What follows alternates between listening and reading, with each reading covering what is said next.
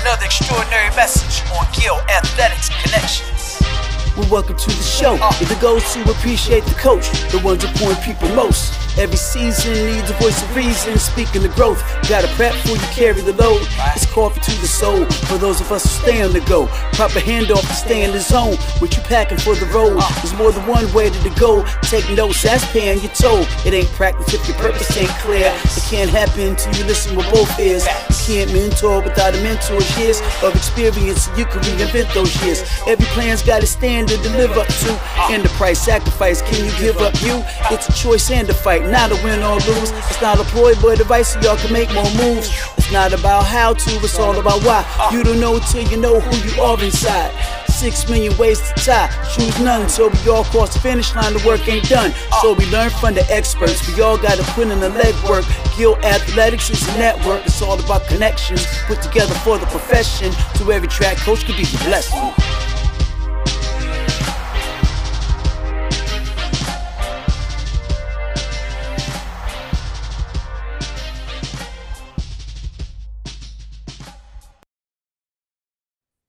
All right, welcome back to the Gill Athletics Connections podcast. We're so glad that you're here today. I am just so pumped uh, to bring you another amazing coach from around the country. You know, this is episode, gosh, this is episode 204. And so I, I just want to give a little bit of encouragement. If this is your first time listening to the show, you notice we're at episode 204. That means there are 203 other amazing people and groups of people that have been on this podcast, I'd encourage you in the podcast app that you're listening right now, or if you're uh, watching on YouTube, go back and look through episode 1 5 10 66 142 199 look at some of the others. I guarantee you there are some other coaches and we've had coaching staffs on here before that will uh, will challenge you and encourage you in what you do uh, as a track coach or as a track athlete and so, speaking of that, we're going to get to today's guest. Help me welcome the head coach of Catawba. I, I, made sure I pronounced it right. Catawba College. I hope they're, I didn't look at the mascot. I love mascots. I hope we're like the catamounts or something like that. We're going to find out here soon. Help me welcome the head coach of Catawba College, Mr. Jason Bryan. Jason, how are you, sir? Good, good. Thanks for having me. So what is it? Catawba? It's got to be something with a C, like Cougars, Catamount, something. Yeah, we're getting started on a hot one already. It is the Catawba Indians currently. Um, Ooh, so yeah, but mm. we have we have a, a relationship with the Catawba Indian Nation down in Rock Hill, South Carolina. It started the college started in Catawba County, um, which was named obviously after the the Indian Nation. Mhm. But uh, we have a very close tie with the Catawba Indian Nation, so we're allowed to have that that Yeah. name.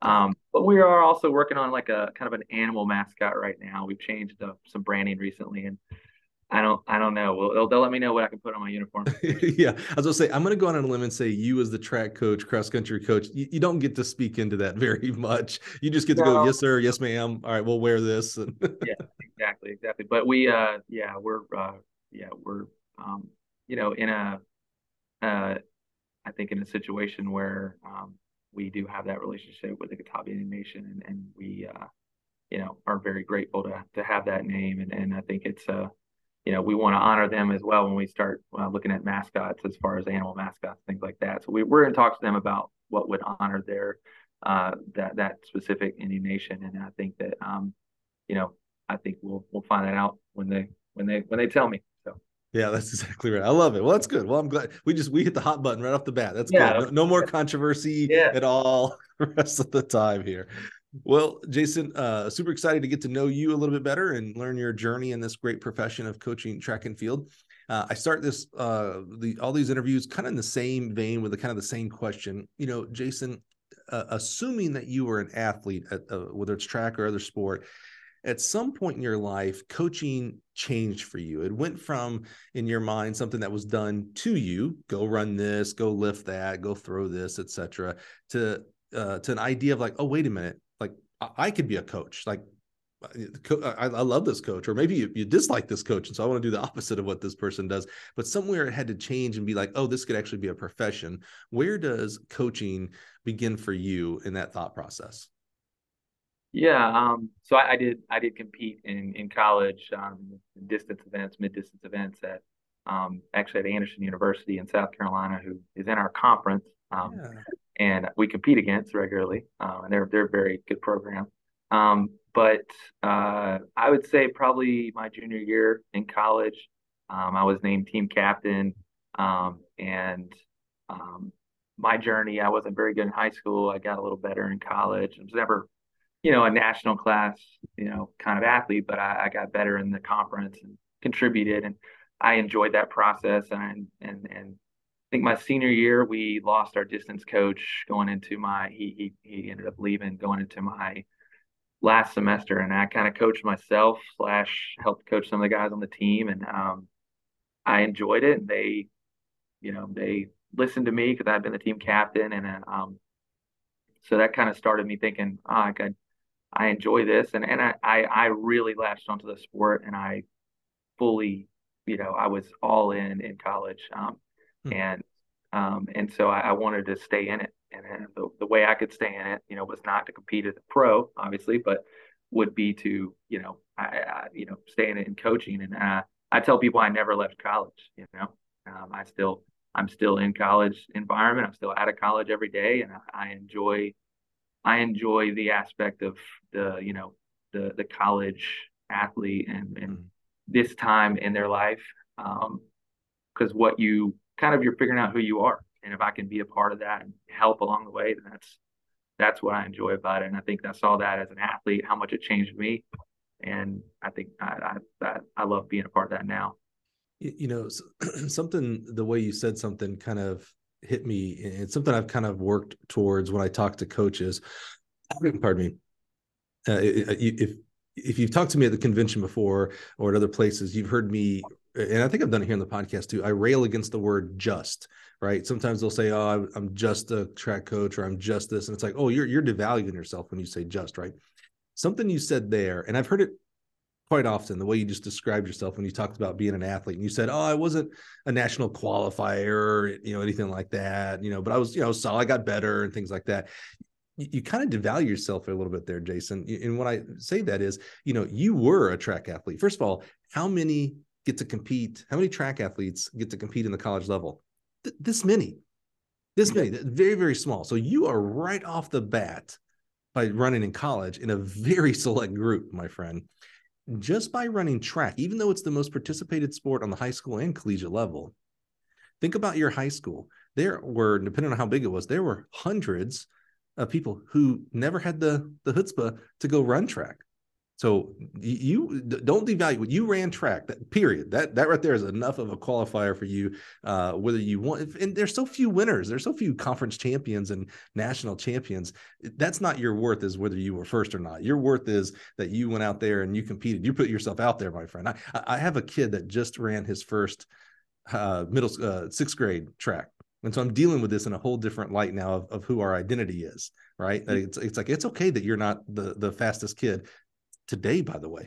You're in sixth grade for crying out loud but you know you, you know that's not who your value is. So sorry I, I went a little rant there. When you described that i was like oh no no jason don't don't don't put yourself don't compare yourself to what other people happen to have done. You're awesome man. You, you were an athlete. That's awesome. And you're an athlete on college. I love that. And you're an athlete at anderson which i love because they just redid their facility uh you know what two years? Yeah, relatively soon. Yeah and yeah. we were so honored to, to choose that and i love the design that they did for all their equipment. They did an amazing amazing job there. So uh, shout out to your uh, uh, your alma mater man. They, they did an amazing job.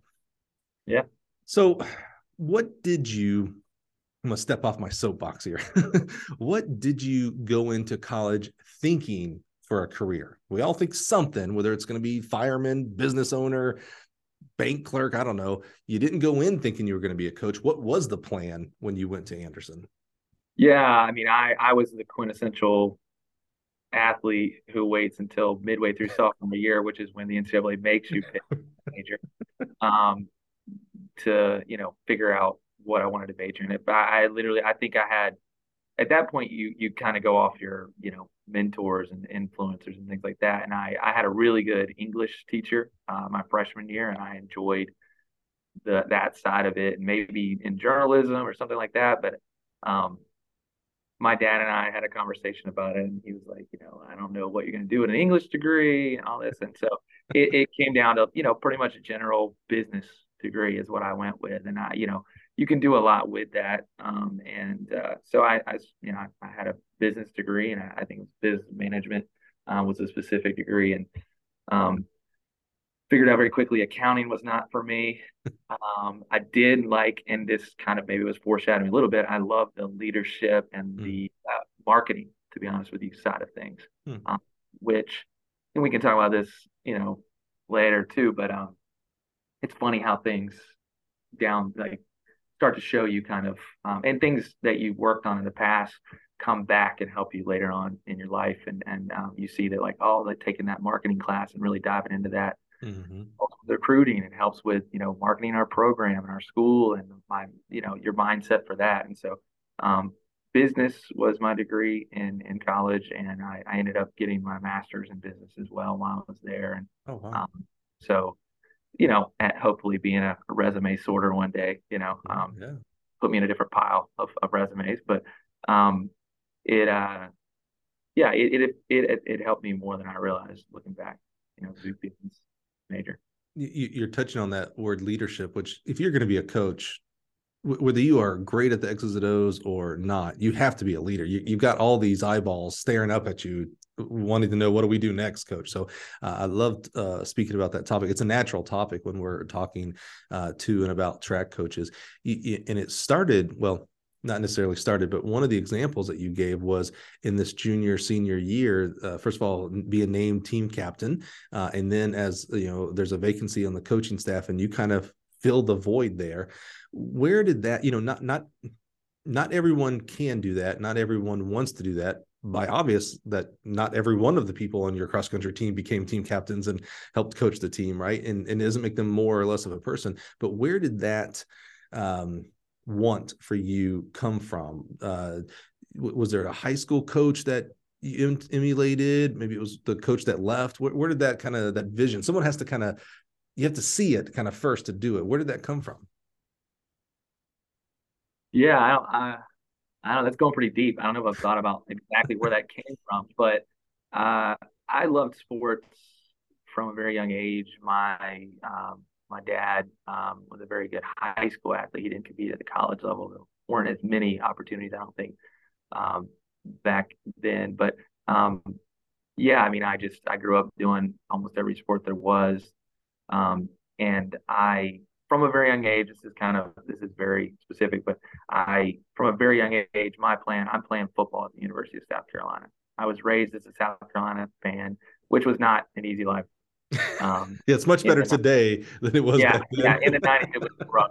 Um, but uh, yeah, I was I was so dedicated. I remember going on the playground and like, and to be honest with you, I guess I had, I don't know, uh, the ability to kind of wrangle everybody together on the playground. Like, this is what we're gonna play today, and we're gonna, you know, act like we're running out of the tunnel at South Carolina. Like the kids would do it on the playground, and like I don't know if I maybe forced them to do it or you know, I suggested it strongly, but um, from a very young age, I liked.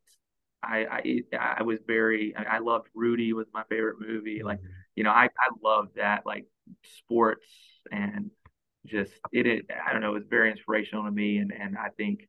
Um, maybe that's why I just was like, oh, I just want to be in this lifestyle. And and um, I do think stepping into the role of team captain and we we you know I was team captain my junior year and we ended up winning a conference championship that year. And uh, it was just the whole season was just uh, I mean it was amazing. And I think that really solidified kind of um, burned that into my consciousness that like this this is that was fun and I enjoyed that. And seeing everybody maximize their potential and doing it as a team and you know um, you know the, those guys still talk to them on a weekly basis you know oh, 20 wow. years and and so it's that is something that um, I wanted to be a part of.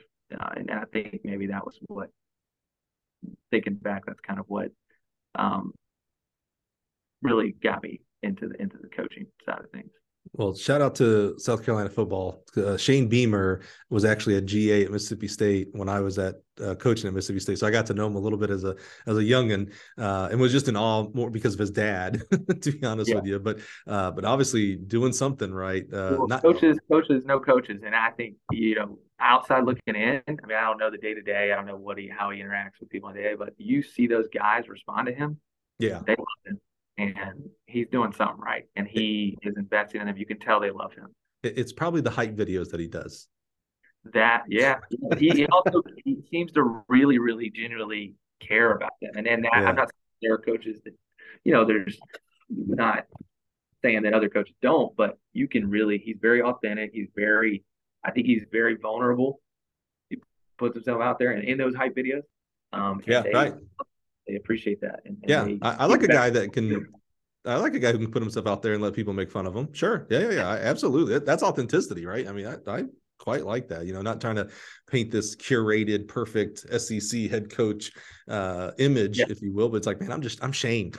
I grew up a coach's kid, and you know, we're speculating a lot, of course, uh, on them. But uh, I, I, do I do quite like that, and it must work because they got that super stud uh, sprinter football player, Nicholas Harbor, I think is his name. Oh my, I can't wait to see this kid, man. Oh my, that, that's there's there's few people that come out of high school that's like, you know, if I don't have a connection, like I'm gonna watch their career. It's like, well, this kid, I'm gonna watch his career. So that that's exciting. Sure, Curtis, sure Curtis is happy about that too. Yeah, I, it, I, I haven't heard him. I haven't heard him complain about it. That's for sure. well, Jason, so when you be, you know team captain and going into the senior year and you start filling kind of a coaching void there as well and and maybe that's when the the coaching bug really solidified itself. Did you did you do anything different as it relates to the workouts? And i don't mean x's and o we don't talk x's and o's. What i mean is again you know freshman year sophomore year even junior year coach wrote the workout for you and you did it. And maybe you asked well why are we doing this? And why are we doing this on the next day? and those kind of things. But then when you go into coaching uh, and it may not happen from the very get go, especially as a college senior. But some point yeah. in coaching, we start going, well, I need to learn more. I know this is what I did, but I need to learn why we did that and maybe why we shouldn't have done that and what I should do here. Did you start looking at the workouts differently at any point, or was it still just like, all right, I'm a runner. What's the workout? All right, let's go work, run the workout.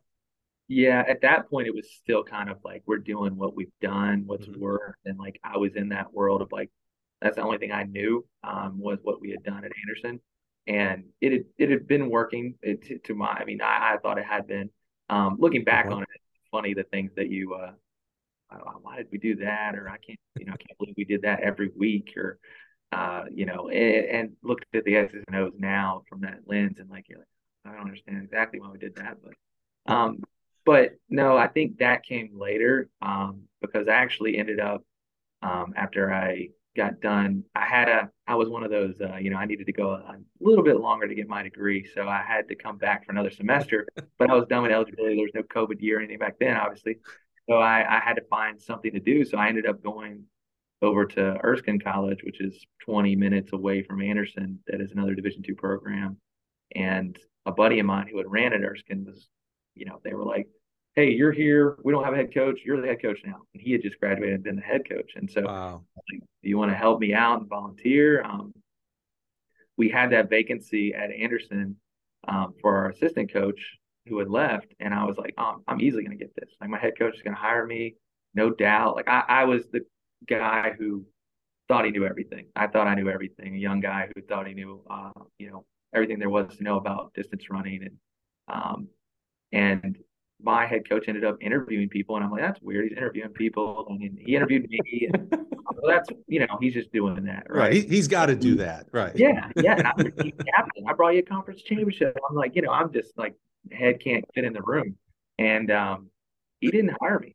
He hired another guy who, yeah, obviously had some coaching experience, and um, it, you know, it really messed with me, but also, you know, made me mad um, and so I was like, yeah, I need to go somewhere else. Obviously, I'm not going to be here helping out. And it, it's it was terrible because like all my buddies were on the team, and like I had been their team captain, and like we, you know, and um, so I ended up going over to Erskine for that semester and, and driving over there like three days a week, volunteering. It was just a volunteer role. Um, and we ended up beating Anderson that fall in cross country on the men's side, and uh-huh. and uh, it ended up not working out with that that coach that was at Anderson that had gotten the job. And so in January, come January next semester, my head coach was like, "Hey, you know, we love to have you back." And um, obviously, it wasn't a good call with that other guy, and, and not to say that it would have been better necessarily, me, but um, he's like, you know, we we do have a vacancy now, and you know, we'd, we'd love to have you back. And so, so I, pause right there. Pause right there. Because first of all, I got to thank you for your openness and and authenticity. I mean, you know, what some people don't maybe realize when they're listening to the podcast, there are no scripted questions. So Jason here there's nothing we've pre-talked about nothing it's like hey jason make sure you talk about this or hey that was a great story make sure you bring this up. He gets to direct his own story like we if he killed someone in college he gets to tell if he decides to tell that story or not. Thank god he did i assume you did not do that jason. Yeah. uh, so they get to direct their own story here on the connections podcast. So you didn't have to say that. I mean and you were really like it, it and we're going to explore this as we move along here but there's obviously a lot of self-awareness that came to you because you were like oh i thought i knew it all back then know, my head couldn't fit in the room. Those are you know things that you just said there.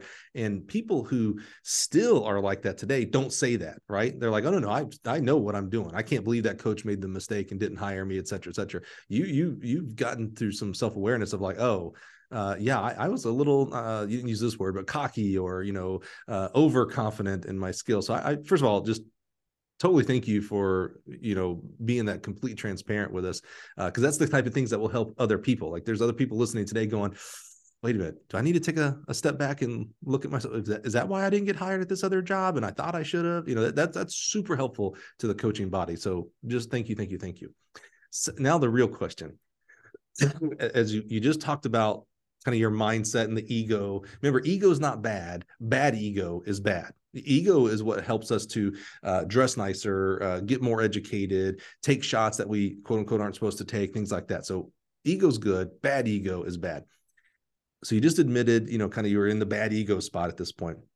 You go to Erskine, you beat the team that you were air quotes here supposed to have been coaching, and then in January, so after cross is all over, you win. You kind of a little bit of a little bit of the thumb and the you know uh, nose the thumb, whatever they say, you know, to your coach, like, hey man, look what we did over here. You know, I'm just volunteering over here. And then he comes to you and says, hey, that one didn't work out. You know, would you like the job? You've got a path here. you could have easily, and I don't know, I didn't actually hear the answer. You could say, oh, yeah, now you want me. I'm no one's second place. I'm no one's second choice. I've heard those terms used a lot in our industry. Uh, yeah. And it's hurt a lot of people because they can't let that ego go. Or you could have said, "Oh, thank goodness, I'd I'd, lo- I'd much prefer to coach at my alma mater." So, okay, yes, I'll I'll take the job at Anderson. What, what did you do when Coach came to you? What was your mindset and your attitude as he was saying things that you knew? Hey, it didn't work out, uh, and now we, we'd like for you to take the job. Tell us about that.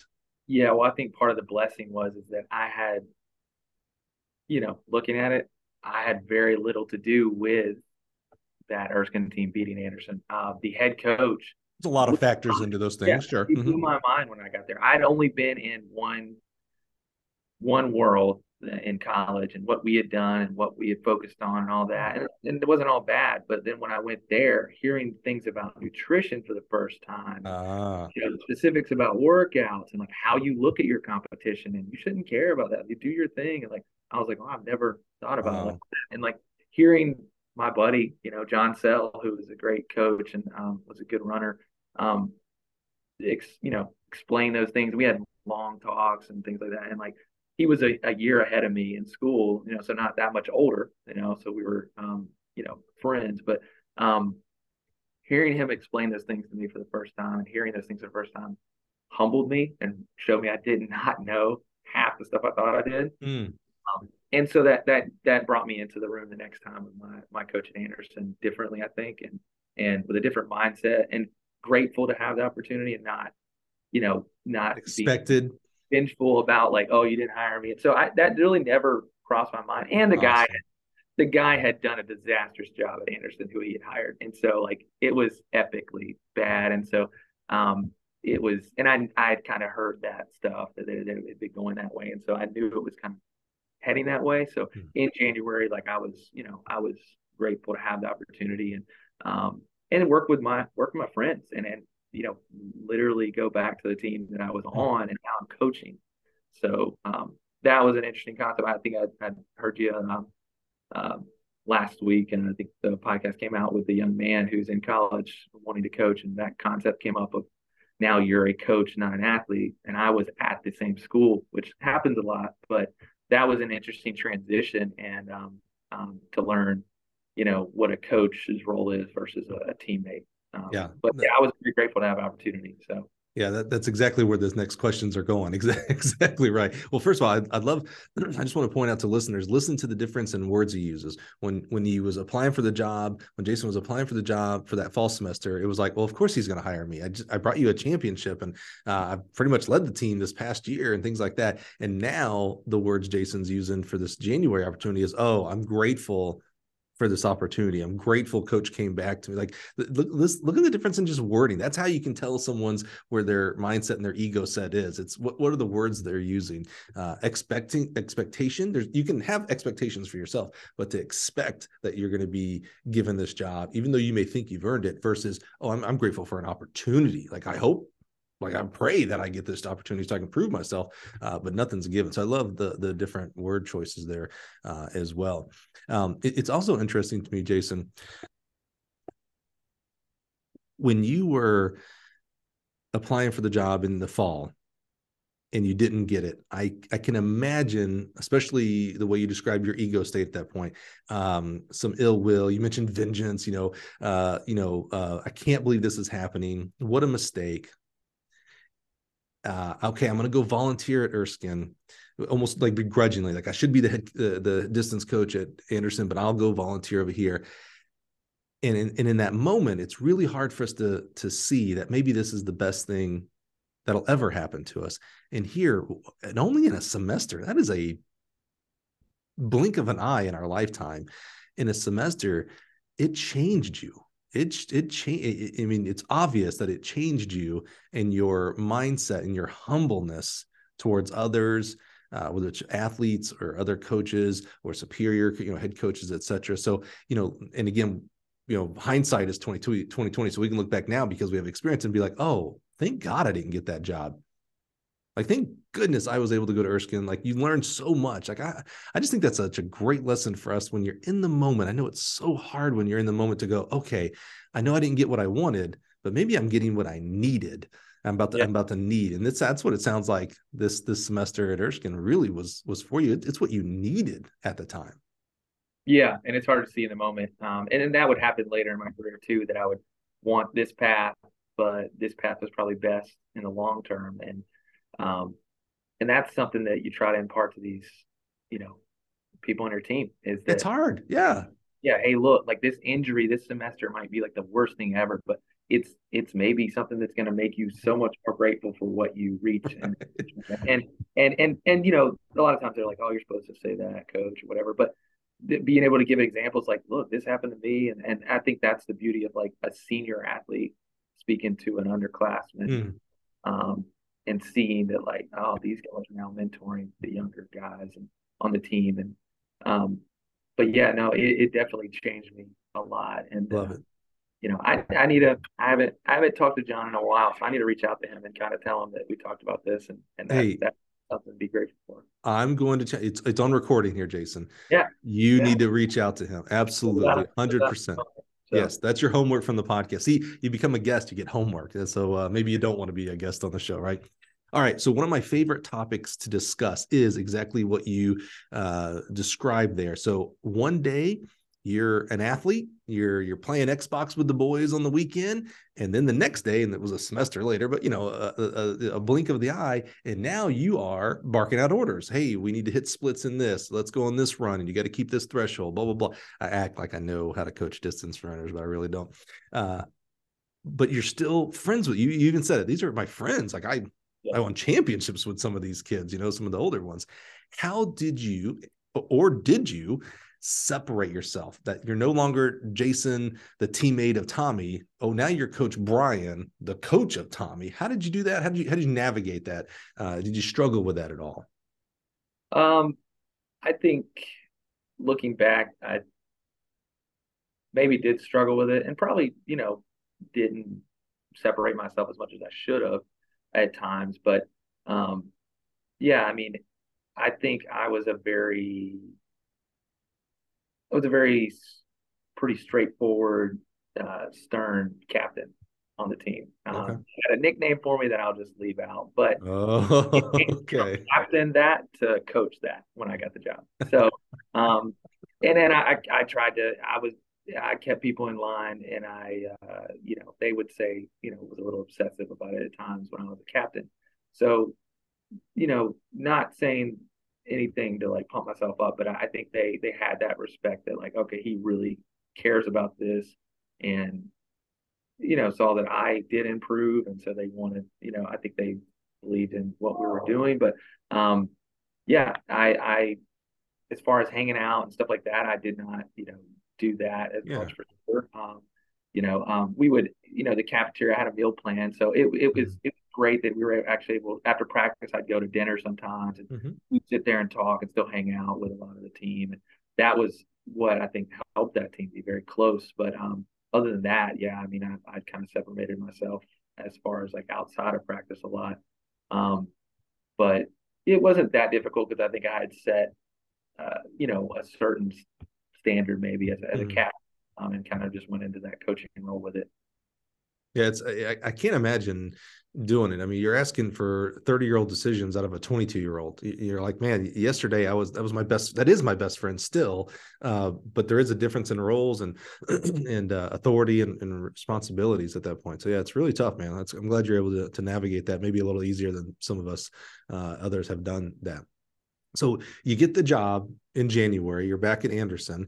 Uh, you mentioned you got a master. So are you doing grad work at, at this point, or what, what, What's the where are we at in the career actual career path? Yeah, so I had actually um, started my master's right back up. So I I, I hmm. likened it to you know you just got off the mat from a fight. You know, four years in undergrad, four and a half maybe for some. Uh, and, uh, and then you go right back in the ring, and like I just felt like I just got punched right back in the face again with mm. homework all this stuff. And and uh, but I uh, I got the opportunity to do that. We had ju- they had just started a master's program at Anderson, so I all my business professors were the professors for that. So they had encouraged me, and and I was like, ah, yeah, let's let's do it. This is a smart idea to get this knocked out. And, and uh, you know, um, I, to be honest with you, I didn't. I wasn't a grad assistant, so I didn't get any help with that. Um, mm. I, you know, I got a small stipend, and I got to live on campus on like in a house, like a coach's house on mm. campus and uh, and got a meal plan. So that's literally mm-hmm. I didn't get any. Later on, they would pay for grad assistance. I I was too early to get that, but um, yeah, I started grad school, and then um, I was working at a running store and things like that. And uh, I actually did um, uh, another throwback to the the most recent podcast with young man. I I did my level one when I was in college. That semester. Oh yeah. So um, I I knocked that out. I went to Chapel Hill um, and did that my last semester in college, and so I had done that already. Um, and uh, that next year, I would go to the coaching convention for the first time. Um, wow. So, so do you remember? I, you know, I have such a fondness for coaching education. Do you remember who your teachers were, your instructors at level one? It was he was the throws coach at Clemson. Uh, no, he's. I know he's listening. He's going to beat me yes, up. Yes, it was. Uh, he was a jail man for a little while after that. High, he's coached high school after that a little bit. Um, mm he is fake. Is it Mac? It's something like Mac- Glenn McAtee. He is an awesome person. Thank you for jogging yeah. my memory there. We've taught uh, level ones before. Uh, we've we've roommated before at conventions and things. So I, yeah, that's why I was like, oh, oh no, no, my I, I'm getting to a point something's wrong with my memory. Honestly, it's it's it's a little scary to be they're real honest with you. Um, so yeah, Glenn McAtee, great, great human being, a great instructor. Yeah, yeah. So Glenn, he he obviously didn't do your endurance. Who else did we have? Yeah, Andrew Alden. Oh, uh, of course, yeah, I love Andrew. Yeah, and uh, Seagrave. I was gonna say maybe you had Lauren. Yep. Okay. Yeah. That's yeah. awesome. That's a great class. And then you went to convention uh, the following year. Where, where was that? Where would that have been? Uh, man, that first year was a struggle. Like, I, it's funny you go to those conventions early on, and you like you see the. And I've always made this comment. This might make make some people mad, but um, you see the people that are getting paid the most. Everything's getting paid for mm. at the convention. Going on expense. It's like it's mm-hmm, mm-hmm. from the big universities, and the people who are making the least, the assistant coaches, are paying their way to get there. Mm. I remember ordering pizzas to the room, and that's what I ate the first three days because I went to a class and they hadn't opened the the meal situation, and I, I wasn't paying. I think it was fifty four dollars for a brunch at that hotel. Right. Yeah. Right. Yeah. So I ordered a bunch of like Domino's pizzas, and I ate that for like two days straight. That was my meal because I couldn't leave because we were out there. I think it was. I think it was in think it was Florida. What, so what, like year, I, what year would it have been? Uh, 2000 eight, nine, somewhere there. Yeah, so probably probably the Florida is we basically rotated Florida, Arizona, and uh, San Antonio. So, but I think you're Florida, I right? Think it was San Antonio. I think it was San Antonio because I did yeah. fly there, I believe. Okay, you, you, you know you brought a great point there, Jason. You know because I again the convention is I tell people it's like my Super Bowl. I mean I just love it. I am in a hotel with a thousand plus coaches, track coaches uh, that can't go anywhere. you know, it's all enclosed. And I love that aspect. I get to meet so many new people, reconnect with people. It, it, it is my most favorite week in the whole stinking year. Uh, honestly, even over like college nationals and stuff. I, I truly love the convention for that aspect of one week, all coaches. We're just talking about life and their love and their passions. I love it. But you brought up a good point. You know, we get all in our own little bubble, and you know, you know, everything's paid for there. You know, I'm I'm traveling for for for business, and you know, other people are traveling for business, so I'm I'm expensing everything, and I have to pay fifty four dollars for a brunch. It's I don't like spend. I know it's not even my money, but I don't like spending that. But it's like okay, well, that's what the the option is Yeah. it i sometimes you know you brought up a good thing i forget that there are people who are like yeah man um i paid for everything here Yeah. like My I, am paying for every meal here yeah, so my coach ended up uh my head coach at the time, he paid for my registration, which is a Mm. Huge pretty big fee for I mean, you got a college guy who's making very little money yep and eating on a meal plan and all that and just getting into coaching. And then uh, I got a scholarship to the endurance specialist class. I got Mm. a scholarship. And so that's great. But then they didn't pay, the scholarship didn't help you get there or pay for the hotel. And so I paid for the hotel, I paid for Mm. the flight, um, and any food. And so like you're talking over a thousand dollars at that point when and, and for somebody who's making that's you know, that's probably one one eighth my you know yearly salary at that I, point. I was gonna say that's a couple months of the salary right So and, you know, and, and that was and, and to be honest with you, my dad, I you know, I, I might get choked up a little bit, but my dad was a huge support through all this stuff. But he he ended up that was my Christmas gift. It was like there. And so, you know, I mean that's that's something that I think about now and my assistants and stuff like that. yeah and, and shout out to dad because I, I wasn't know I didn't know where you're going to go with that because I could easily have seen you say yeah uh, dad's like hey Jason what are you doing? Like go get a job you, you're you, you're working on a master's in business. You have a degree from a great university. Go get a job. Go to the bank. They'll hire you. Go do that what are you doing with this track stuff? It's over Jason. Come on. But instead he doubled down because he obviously had supported you through high school and college and things like that. And he was like oh this is what you want to do all right, man, I'll make it your Christmas gift. I'll, I'll take care of you. And I, I that that's amazing. Shout out to dad. Like what a what a supporter of dreams and passions. And he's definitely going to listen to this. So I'm, you know, I, you know, I know he's going to listen to this. Um, he's been asking me all week, like, what is it? What is it called? What is it called? Um, but We'll have at least one listener. Yeah. yeah, yeah, there you go. Yeah, exactly. Thanks, Dad. Uh, but uh, he as much as many times as he did tell me have a plan B, have a plan B, and I was like, oh no, this is it. I'm gonna be the best college coach ever. Um, as much as he did that, he also was, you know, supporting me through like not making a lot of money for a long time. Right. And, you know, I was lucky. I'm blessed enough to have that family situation, but um, he, yeah, I mean, he supported me a ton and, and, and helped me get to where I am now. And and I think not a lot of people have that Right. blessing. Um, but um, as much as he did say have a plan B, he he supported me. So He supported Plan A though. I love it. So wh- why did you know you're a smart guy, Jason? I'd love to explore. You know, you you um, uh, using a lot of resources, dad's resources, etc., your own time resources and money resources to go to this convention easily. Like no one would have blamed you if you'd have said, "Hey, look, man, I make like twelve grand a year. I, I just can't afford it. When I can't afford it, I'll go absolutely, but you know, I just can't right now." But you did. What was the? Uh, why was that important to you? And, and now looking back, specifically at this first convention, what did it? Like, did it pay off? Like, whether it's networking or education or just uh, understanding more about the sport and the profession of coaching. T- talk to us about why that was so important and, and did it actually pay off for you? Yeah, and looking back, I didn't really know it at the time, but I was kind of doing what I do now is you got to be a presence in this industry. Like so like at that meet or at the convention or at this, you know, event or on this committee, like your name, you know, if you want to get, you know, move up in the industry, you got to your name has to keep coming up as far as like oh, he's here again. Hey, how you doing? You know, you know the the movers and shakers in our region. You know, as far as like the larger schools, getting to know those coaches and getting a relationship with you know, you know, Mike Curcio at App State or um, and I was I was straight distance at that point. Um, you know, I was only in distance world, which we all know. When you're young, your your throws coach are all throws. I need to meet all the best throws coaches. That's all that matters. I'm going to all the throws talks. It was years later at the convention I started.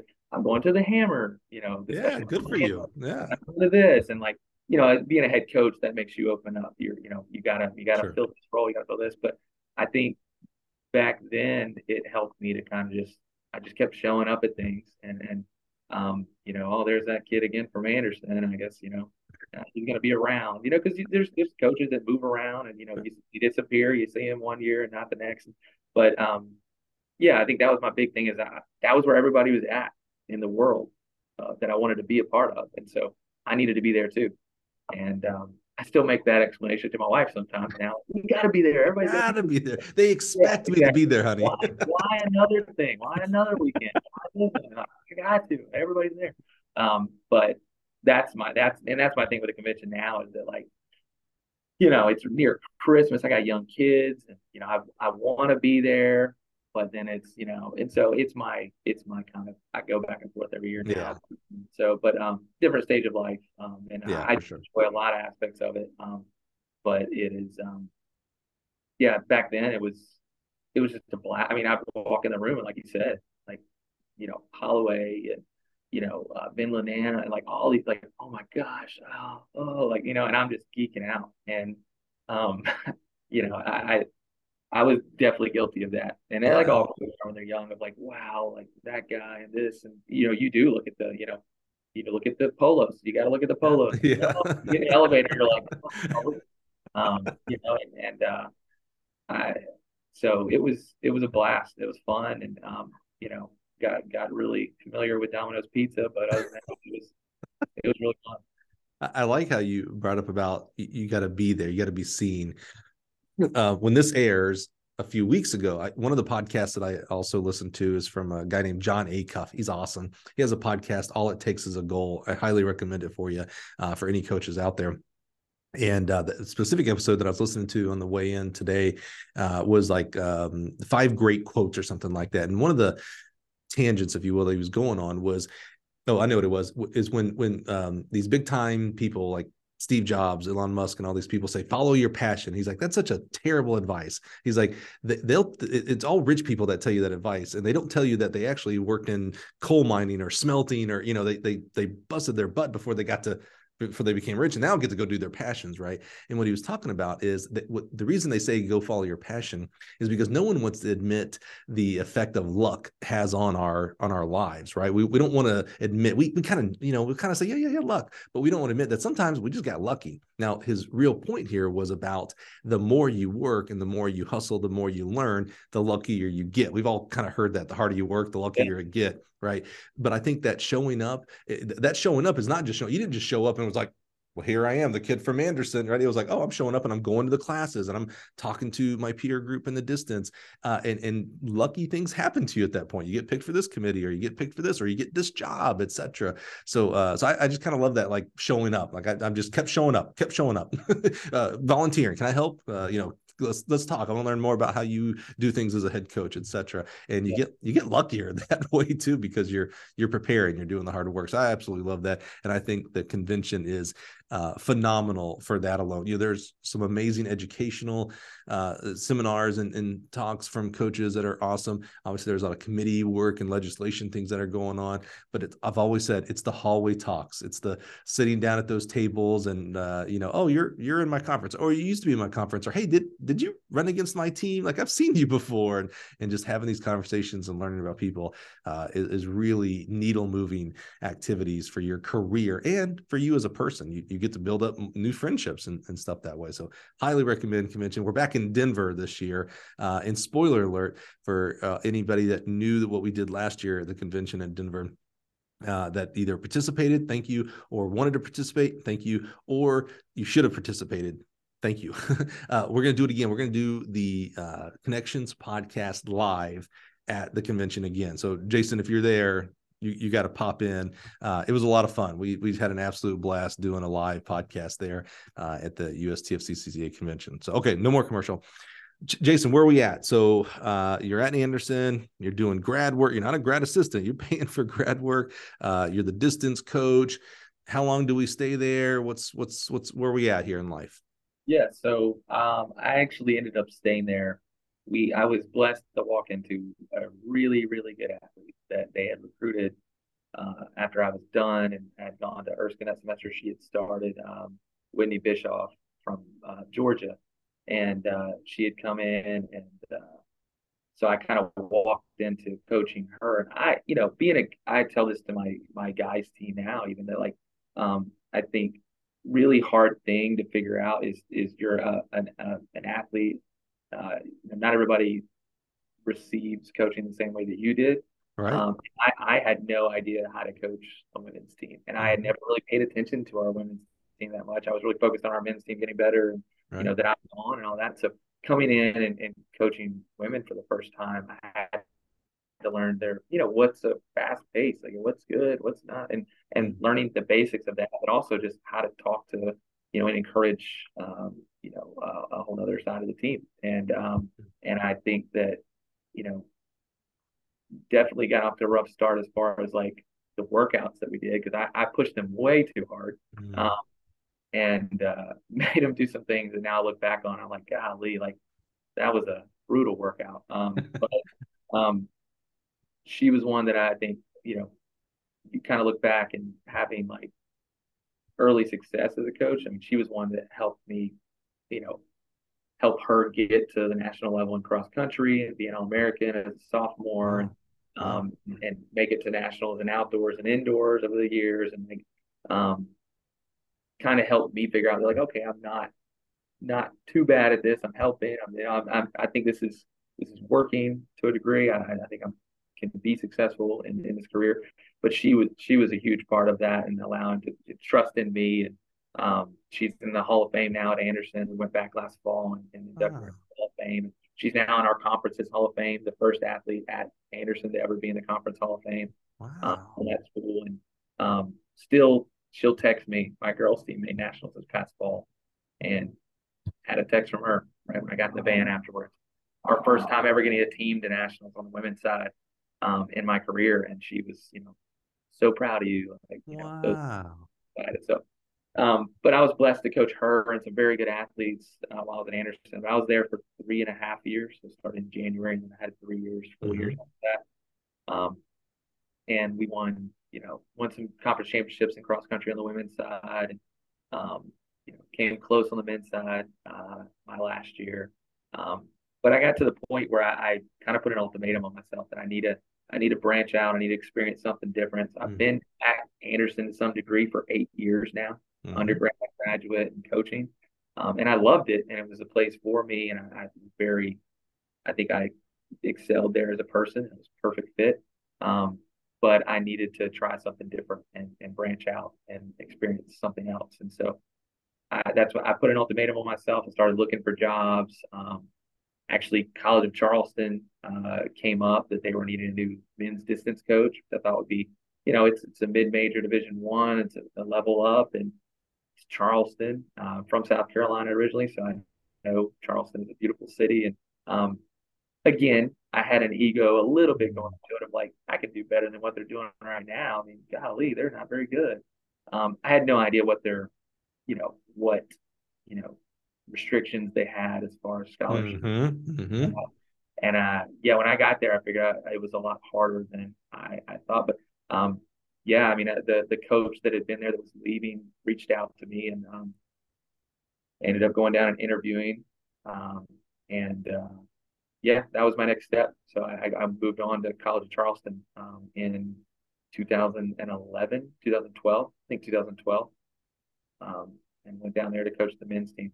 You know you just described one of the when i look at the body of coaching track and field one of the the problems and that's judgment you know um one of our we, started with a controversial topic let's bring another one in uh when you look at let's run.com uh you know there's only one thread that i pay attention to on Let's let'srun.com every year. It's a traditional thread and it's the coaching thread because I like to know who's going where and all that kind of stuff, right? And I am floored. And I know it's anonymous people. And so people are kind of talking out their wazoo because they can, you know, no one has a name there. But I'm floored when people say, oh, I can't believe uh, such and such university isn't a national champion. They're in this state and they're in this conference, and all they need is da da da, and they would win it all. And it's like, oh, you have yeah. no clue what goes on there. You don't know, honestly, if they have zero scholarships for distance, if we're talking distance here specifically, yeah. uh, if they have zero scholarships for there, or uh, that they have no, that they're um, uh, a, a, a landlocked, like, like a, um, a cement university. So there's no trails and things for distance. Like yeah. it's hard to attract distance runners to those type of, of activities, places, etc. So it's just amazing how many people cast judgment when they have no idea of the situation. They have no idea. Even let's take it a, another step forward. Let's say the university is perfect, perfect place, location, tons of scholarship for distance runners. You have no idea if that coach is going through things personal health wise, relationships. And that's why they haven't recruited to the level that they could or should or that they want to. It just amazes me that people think that there's someone doing the job and that that person is okay with mediocrity. Like they like they think they're like, oh yeah, we're eighth in our conference. Oh, that's exactly where I wanted to be. This is exactly how things are, or I yeah. want them to be. Uh, this is perfect. And it's like uh, every coach wants to do better, but especially in our sport, a lot of coaches are handcuffed, whether it's budget, uh, um, priority from the athletic department, uh, scholarship, etc. And it's just it floors me when other coaches will judge someone else. It's it's just amazing to me. And, and at the end of the day, because we all think that those judgments are all about like they, they should be winning conference, they should be winning nationals, blah, blah, blah. At the end of the day, winning's hard. There's only one team that gets to do it.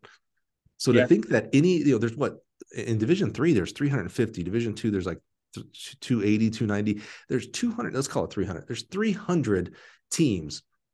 Only one gets to win. And if you ask the anonymous people on Let's Run at least. Uh, the other 299 should have won.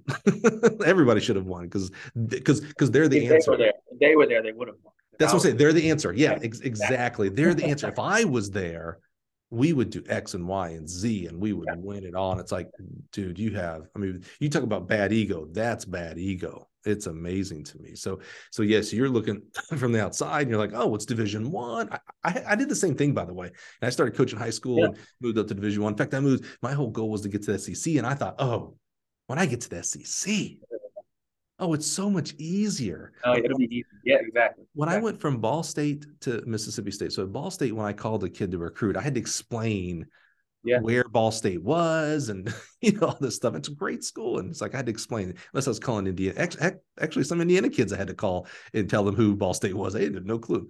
When I got the, blessed to have the opportunity to coach at Mississippi State, I thought, oh, no matter who I call, they're going to know Mississippi State. You know, we're in the SEC. We play on Saturday nights, blah blah blah, and football. We're going to know, and most did. Not everybody, but most did.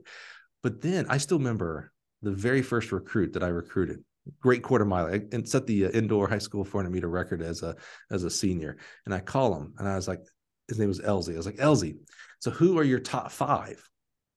And he's like, oh yeah, yeah, yeah. I'm looking at uh, Florida, Texas, USC, uh, and I think Baylor was the other one. And I was like, oh crap. I mean, I literally, I still remember my heart just dropping. I was like, wait a minute.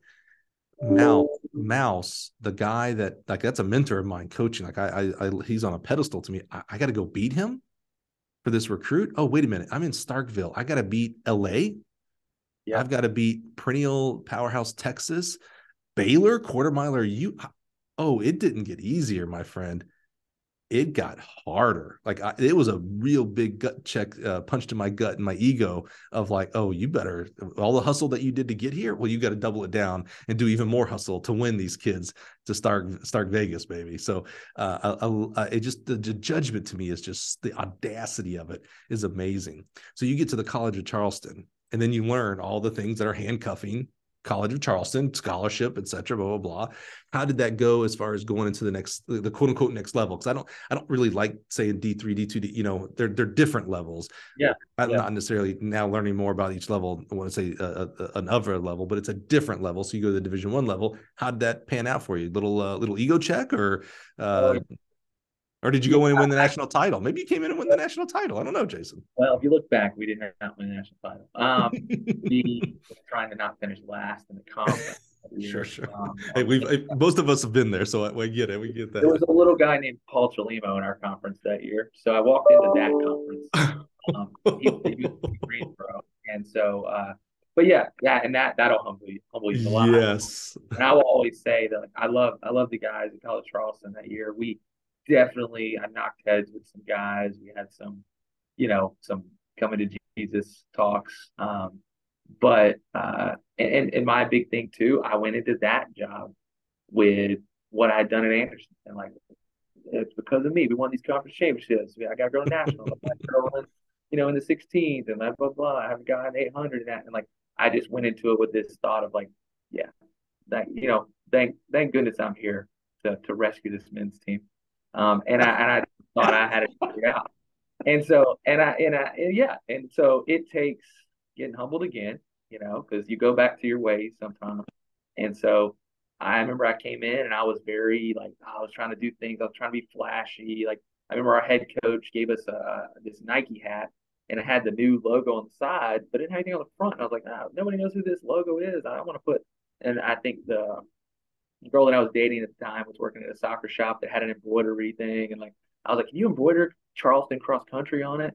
And something little. I just wanted to, you know, people to know who we were, and so I did that, and like I did a couple other things where like we were trying to get access to this property to be able to run on these trails. And I remember I went out there one day on my own, and they ended up like coming out there and be like, "What are you doing?" and all this. And I got back to my head coach, and like she sat down with me after a few months and was like, "Look, you think you have all this figured out. You're going about this. You're at, you're you're putting new stuff on the hat. You're trying to be special. Like, what are you like? It's just it's not working out. And like, we don't have to have you here next year because it is mm-hmm. not working out right now. You're going above my head, and and it, a lot of it, it wasn't really intentional. It was just me trying to, you know, make moves and do things, and um, bad communication. And, and I think we misunderstood each other a lot. But um, that hurt. That conversation hurt to have. And again, I think it was how I received it. And it's sometimes not how kids on my team receive those conversations. But if you receive it in a certain way where you're like, wow, okay, I messed up. What did I do?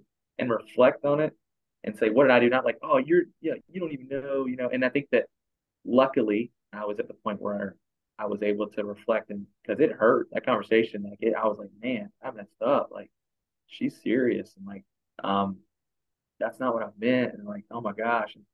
And, and it ended up from then on, like we, I mean, we went on a recruiting trip and it was just her and I in a van for like three hours going to the state meet and coming back. And we talked about goals in life and her, her path and coaching yeah. family and things like that. And like, we got to know each other a lot better. And I talked to her on a weekly basis, almost every, every month at least, um, and ask advice on things and love seeing her now at at awesome. meets and things like that. And that second year we went into it, it was a different relationship and she trusted me more and um, we had some more success and um, ended up leading to my my next job and, and the probably the best recommendation letter I've ever gotten as far as her saying that I don't want to write this letter. That's kind of how she let it off. She doesn't. She said, I don't want to, I don't want to leave. And, well, and uh, so we, we almost titled the podcast the Gill the, the Gill Athletics shout out podcast because I love shouting out other coaches. We keep saying her, and we got to give yeah. a shout out. Yeah, Amy Sego. She Amy was uh, Sego. She um she's been at College Charleston for I think 20 years now. They they actually got a, a track, a municipal track built recently, and um she's you know grown that program a lot over the years, and and there are a lot of issues with having a downtown Charleston school mm-hmm. that has to deal with it. People don't understand some of the things that they go through and that they have to deal with it you know, I mean, it's the most beautiful city in the U.S., if not in the world. I mean, it, it, and I think there's a tourist magazine that every year comes out. It's mm-hmm. in the top three in the world cities right. to visit. Um, but that comes along with people coming there maybe for the wrong reasons, right? And be distracted and you know, it's it's difficult. It's there's a lot of challenges people don't realize. Like, oh, like how do you not have success? You know, best right. city in the world. right. things to do then do track and field. Right. Um, and, and it's hard to keep focus, and we all know that keeping focus with this age group is already difficult. And so, right, but yeah. she's she's she's been a great mentor. She is brilliant as far as like you know advice and and things she's seen and and um, administration and dealing with administration and you know, mental health and all that stuff. And she's she's been a lot of help with me becoming a head coach and asking her advice and humbling me and thankfully working with me and not just firing me on the spot that day. Yeah. But that's what I was gonna say. You know, shout out to Amy. You know, we we talk a lot about the positive impact that our guests, our coaches, are making on young people today, uh, and we've delved into a lot of the subject about how do we prepare assistant coaches to be better head coaches one day for the ones that do uh, a want to be there and then and get to get that opportunity.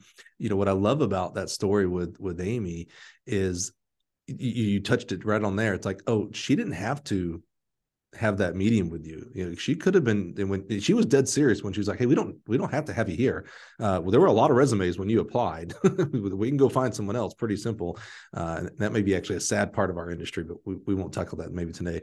Um, but instead like she trusted of like hey i'm going to have this conversation with you uh, and i'm going to trust that you're going to receive it and do better and had that conversation with you. And and uh, I, I, just what a shout out. Because I mean this the, Amy what you did if you're listening uh, what you did is you helped him become the person he is today and the person that he'll become next season and 10 seasons from now and 20 seasons. So what a great impact you made on a coach which means he's having a greater impact on athletes. So, I mean, that's just a direct correlation, uh, kind of that family tree, if you will, people that she's affecting, young people that she's affecting positively because she affected you positively uh, by having a very difficult conversation. I kind of think yeah. all interviews should be three hours in a van. I think that's how all, all, interviews should be. Like, let's spend some real time. We get, you know, 30 minutes to an hour with people on interviews and, you know, and, and, and you're in an interview. So, you know, okay, I'm supposed to say this, I'm supposed to act this way, all these kind of things. And in reality, if we would just be ourselves, both the interviewer and the interviewee, by the way, if we would just be ourselves, and find out if we actually can mesh and do this job together or not, we'd be better off. It's like, oh, you know, you're a really smart guy, we just don't jive. We've been in this van for three hours and I did not have a good time. I just can't see us going on. That's the best thing for both of you. You get to go your way and the other person gets to go their way. And tension didn't happen because you faked your way through an interview. So I, I think uh, so all you head coaches out there that are interviewing, I highly encourage you three hours in a van with each of your interviewees and you'll you'll find the real assistant coaches that you, you should have there. So shout out to Amy, man. I love that story. That's a that's an awesome, awesome experience. Um, where I had a question. So where, how did it go as far as you know? You you started. You're continuing to work on your ego, man, which I, I love. Uh, the, you continue to work on your bad ego, which I love. You're continuing chiseling away there. Uh, after you spent your seasons there, where did we go next after that? Yeah, so that was um, where um, actually I ended up, you know, the, the girl that I was dating at that soccer shop that embroidered the hat for me, uh, ended up asking her to marry me, and we got married in Charleston um, and about six months later, I had some uh, kind of I was working at a, a Fleet Feet Sports down mm-hmm. there, um, and was heading towards being a manager. I kind of already was a manager, but they were a newer store, so they kind of hadn't named anybody yet. Um, and they were going to be opening another store, and they had talked to my wife and I about opening that store at a second location, and they'd have to, have to be full time. And uh, so uh, I had some resumes out at the time too, and a larger Division One school and a smaller Division Two school in North Carolina.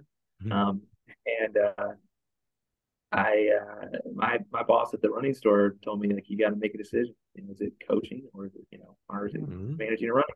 I love mm-hmm. I love doing that, and it had a lot of perks to it, and it was fun. Um, but my shout out to my wife. Uh, she we sat down talked about it because we are in a new family, you know, and uh, she said, Could you see your life without coaching? Or could you see your life without the running store? And that made my decision. Mm-hmm. Um, so I ended up pursuing those two. I interviewed at that larger school. I interviewed here at Catawba.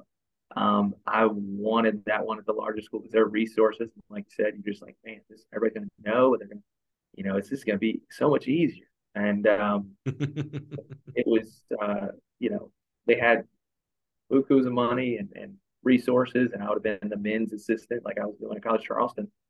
Um, and I made I was like top four finalist for that job, and then I was a top three finalist here, and then they they offered me the job here before I had heard back. So they offered me the job here at Catawba to be the first full time cross country only coach that they've wow. ever had.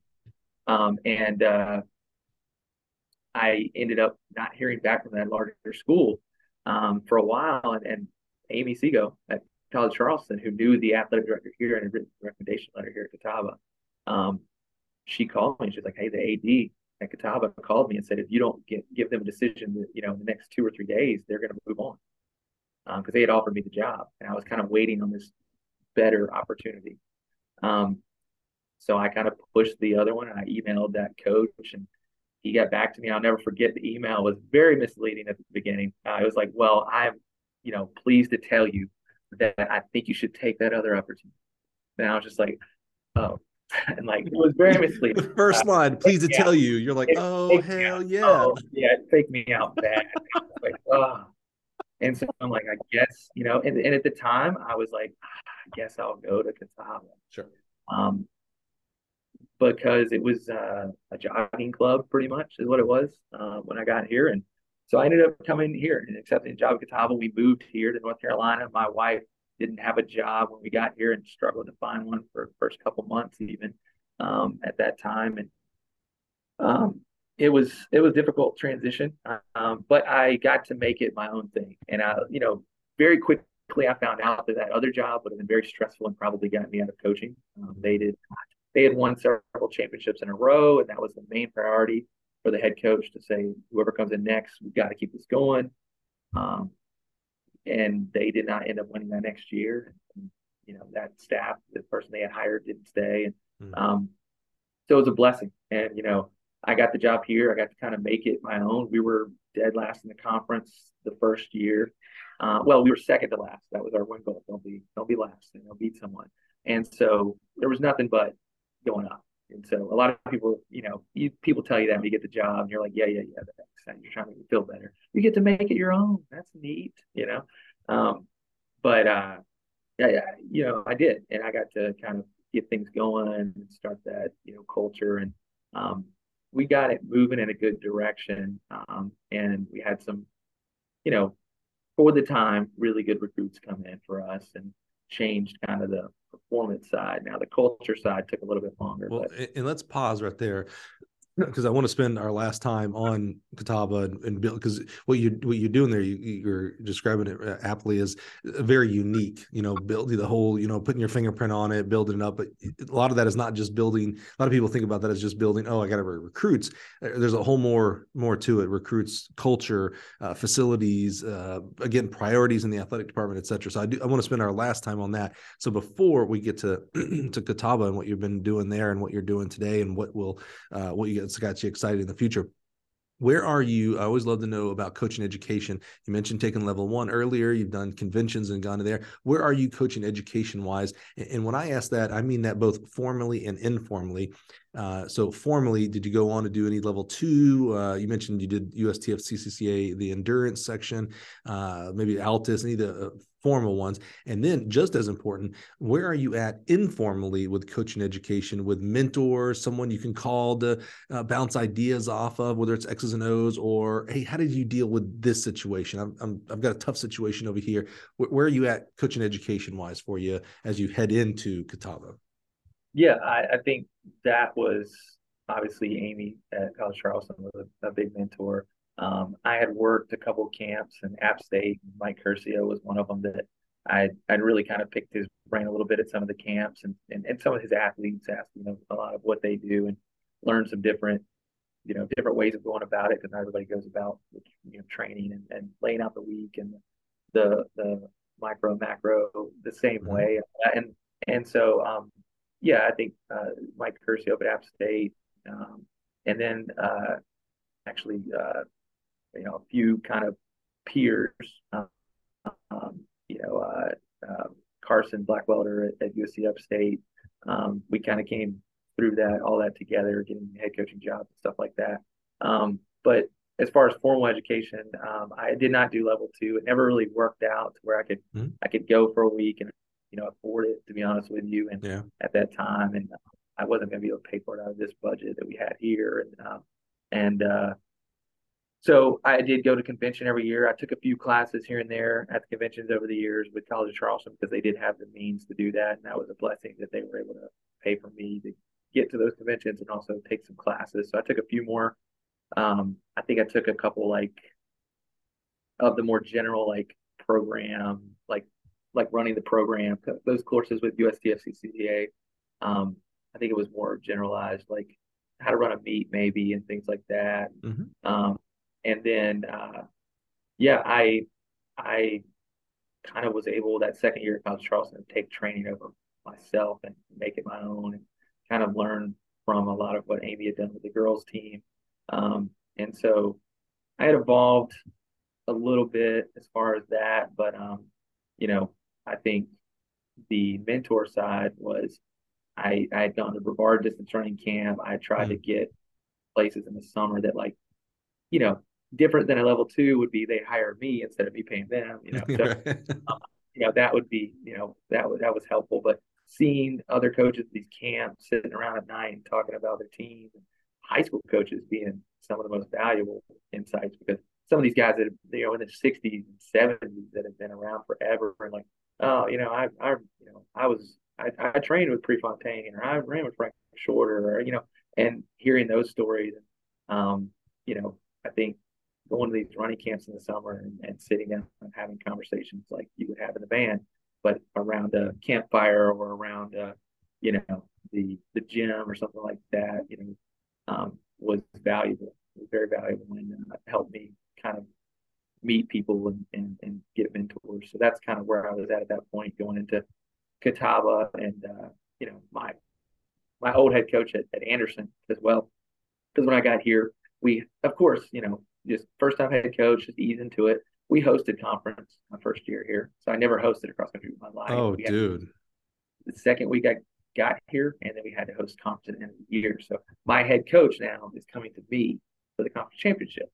So that was unique and fun. uh, we I poked down a little bit about that. I mean, they crushed us, so that was easy for him to not worry about it too much. But uh, yeah, so that was a little bit of where I was at at the time. So as you ease into Catawba here, as you ease into hosting the conference meet right off the bat, yeah, that's a tough feat when you're a 10 year veteran at your school. right off the bat, my friend. Wow, you, you probably were still trying to figure out where was the cross country course when you yeah, got there. Where's the, where do we get? Uh, I remember my uh, the guy at the time. Things were really informal that here at the time, and he handed me like an envelope full of papers and sticky notes, and he was like, "Here's the guy for your T-shirts. Here's the guy for trophies. Here's the contact for the park, and then here's the you know." So it was just like a bunch of sticky notes with phone numbers Wow. I, I, had to go out there and make those work. You know, so it was fun. The good news is you survived. yeah, no, it taught me. It taught me a lot. You know, and, yeah, and it was. And again, I got to make it what I wanted to do. Yeah. So, so tell us what is the state of Catawba um, at that point? You mentioned, you, know, yeah. you, you, obviously have a, a, conference meet, so you're in a conference, things like that. But track team, just a full staff, is it just you? Tell us a little bit, kind of set the picture of what Catawba is. What what, what year is this? It was 2014. Okay, so uh, to, so uh, almost ten years, you know, nine years ago now. Uh, give us set the set the table for us. Give us the scene of what Catawba cross country track and field is in 2014. Yeah. When I always point, I have a picture in my office where I point to the first team I had up on the wall there. And it oh, was cool. We had we had nine we had nine athletes in the team total. We had four girls, five guys. So not a full team, not even able to field a team on the women's side. And I always tell people our number five guy was a linebacker that got kicked off the football team. Not kicked off, but he left the football team to join the cross country jogging club at the time. But for real, the, the linebacker. Yeah, he was a linebacker. He was a good 225. Like he was, oh. And and only thing bigger than his legs was his heart. Oh, dude, that's such a coach thing. I love that. That's awesome. he still works here. He works at Catawba. He's over like the volunteer. He's a volunteer coordinator. Oh, cool. Um, yeah, I eat lunch with him once a week. oh, very cool. Um, but uh, yeah. So I had just me. I ended up, you know, I had, you know, I was the only coach. I could drive a van, and we could get everybody in one van. So I didn't need anybody really. Um, and the school was needing to grow a little bit and use athletics to do that, like a lot of smaller private schools do.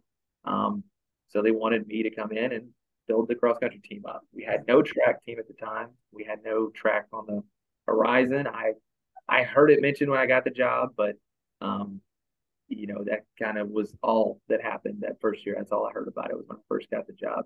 Um, so we went to some track meets in the spring. We could go to five since we didn't have a track program, and we did that. And um, I remember we first meeting I had with all the athletes, they asked me, "Are we going to the region meet?" Which is an all comers in cross country. So, you know, if you can make it there, you you go there. And the funny thing is, that semester, first semester, I kept hearing from everybody on campus that, oh, the old head coach used to he he used to brag about how they had been to eight straight regional championships. They had made eight straight region championships, and I was like, oh, you just gotta secure vans. That's all you got to do to get there. So you, you, um, gotta, you gotta write the press release uh, that way. yeah, yeah, yeah, He was really good at hyping them up. But um, yeah. that's called marketing, Jason. yeah. um, so we uh we it was in Montevallo, so it was eight hours away. Oh yeah, beautiful. Are we be able to go to that? And I was like, we're definitely going because we're gonna be there every year, and we're gonna be a player. And like, I didn't know how long that would take.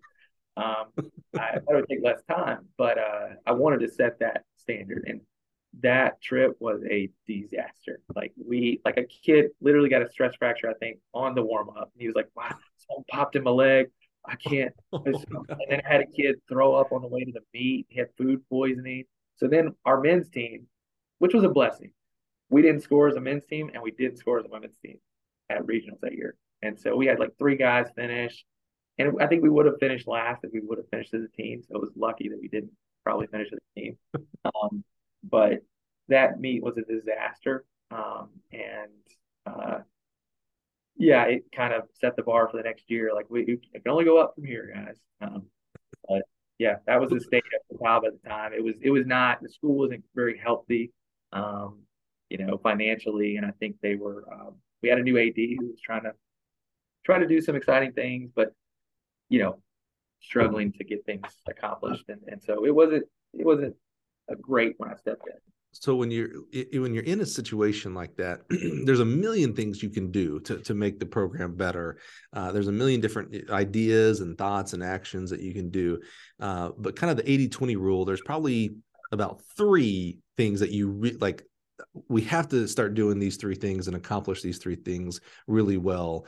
Uh, if we don't get to number 99 on the list, we'll still be okay. But if we don't do number one, two, or three, we're in trouble. What were as you start, you know, understand the landscape of what's in front of you, uh, that regional meet and things like that. What were the two or three things that was like, okay, I know I need to to accomplish these tasks at a very high level for us to to grow within our goals.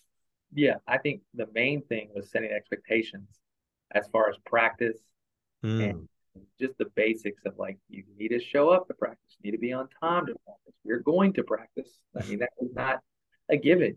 Uh, you know, I think, and and and and another shout out. You know, uh, he, he's no longer with us, uh, but um, you know, the the the head coach, um, Bill Haggerty, that was here before. Um, he he was an older gentleman. He had kind of been there a long time.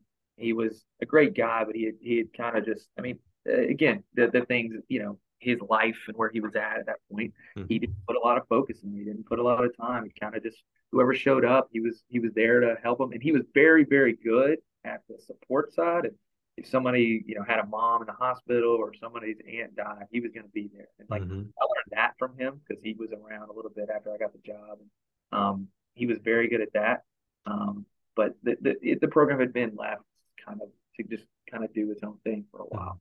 Um, so nothing bad, but just kind of just yeah. it had just been left alone for a while.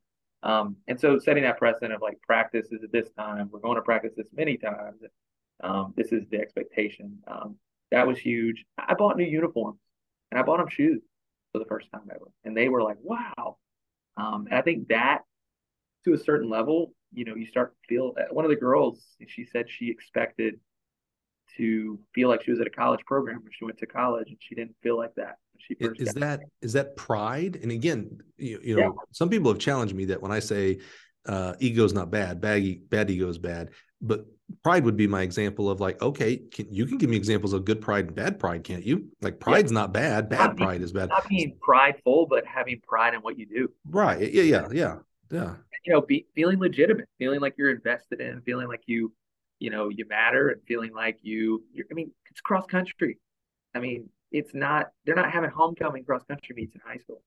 I mean, at a lot of places or if anywhere. Mm-hmm, mm-hmm. Like we're already kind of the group that's like, oh yeah, they go run. It can't be that hard. Mm-hmm. And it doesn't have a lot of respect. Our sport of track and field. Every right. four years people care about it, but after that, they don't as a general public. So you have to instill, you know, be pride have pride in your sport and have yeah. pride in what you do. You're a college, like you said, you're a college athlete no matter what. Right. A lot of people get to do that. And so I, you know, I bought them uniforms, I bought them shoes and and uh not a lot of shoes, one pair. Here you go. You yeah. Um, but um, and then the other thing I think um, was recruiting. We just had to get better athletes, better runners, and people that you know the sport mattered to them, uh, and, and, it was a priority. And we, we were hit and miss the first couple years because you know you're recruiting to what you have. And I remember sitting down with a young man who came in and helped us a lot. Um, he, you know, how how's your team? How is horrible. We're terrible. He's like, whoa, really? I was like, yeah, that's why we need you. We need you to come in, help us out. Um, you know, and I didn't mean that a bad against anybody here. I just meant we weren't very good. That's why that's why we're talking to you. You can change it around, you know. And um, so we needed to get better athletes too. I mean, when it comes down to it, when you have, you know, you have a guy running 10:30 in the two mile, or you have a guy running 9:30 in the two mile. You know, there's a lot of intangibles, but like you know, having a better athlete to start with is, is always a little bit better. But you yeah, know, Jason, I, I hope as the host here that I'm doing a good job of helping you share your story and painting the pictures for our listeners. Because what you just described there, I, I feel like this spectrum of going all the way back to Anderson of this. Well, of course he's going to hire me. I, of course I'm going to get a job. I brought you championships all the way over to now this side of the spectrum where you look at a recruit and instead of saying yeah we're good yeah i'm the best coach for you or i'm the best coach there is we're going to be a, whether you sign or not we're going to be national champions here boss but instead the, the ego the bad ego dropped the humility showed up and you're like yeah yeah we're not very good.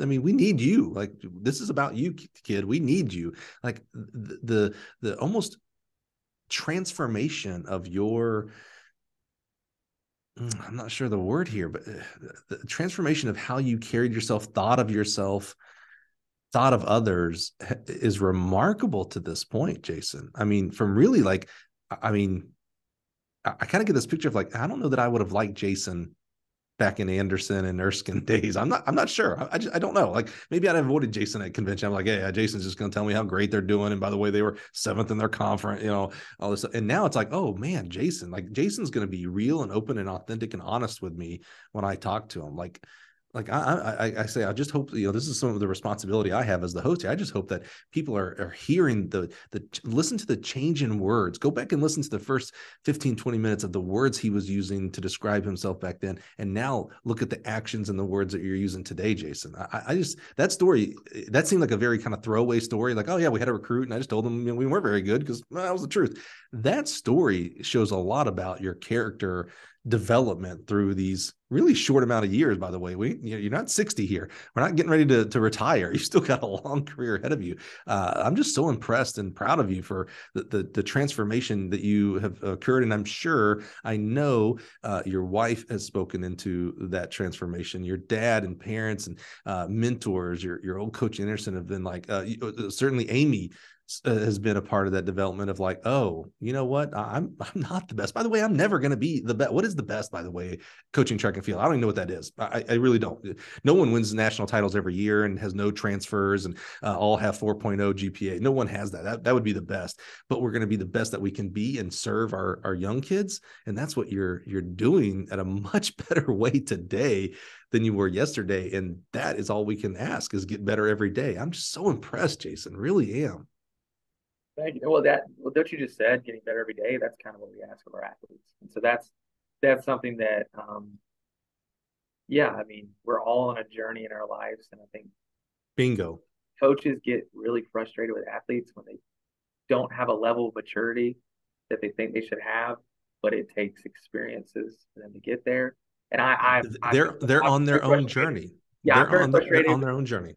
Very frustrated with freshmen a lot of times, but like they don't know what they don't know, and like and and I have to sometimes step back and my assistant coaches and I talk about it a lot. And like, yeah, they it you know they wouldn't make these decisions if they were mature, but they can't be mature without making these decisions.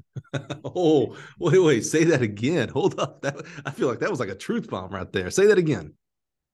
Uh, yeah, I mean they they can't be, you know, they want them to be mature, and they can't be mature. Uh, if, they make these, I don't know. I can't really. it's one. Hold on, we got to get this right. I, I believe you said someone's going to tweet me at this right now that you're listening to, so we get this right we want them to be mature as freshmen in this example, yeah. but they yeah. can't be mature without making those mistakes. Yeah. Yeah. Dude, like a, a lot of us coaches, if we just remembered that, we would be able to uh, let go of some of the stress. I mean, we get stressed. Uh, I, am a parent of a tw- uh, 12 year old and a, and a nine year old, and I get, I get stressed and angry. Like, why aren't they doing this? and I forget, like, oh, first of all, they're 12 and nine.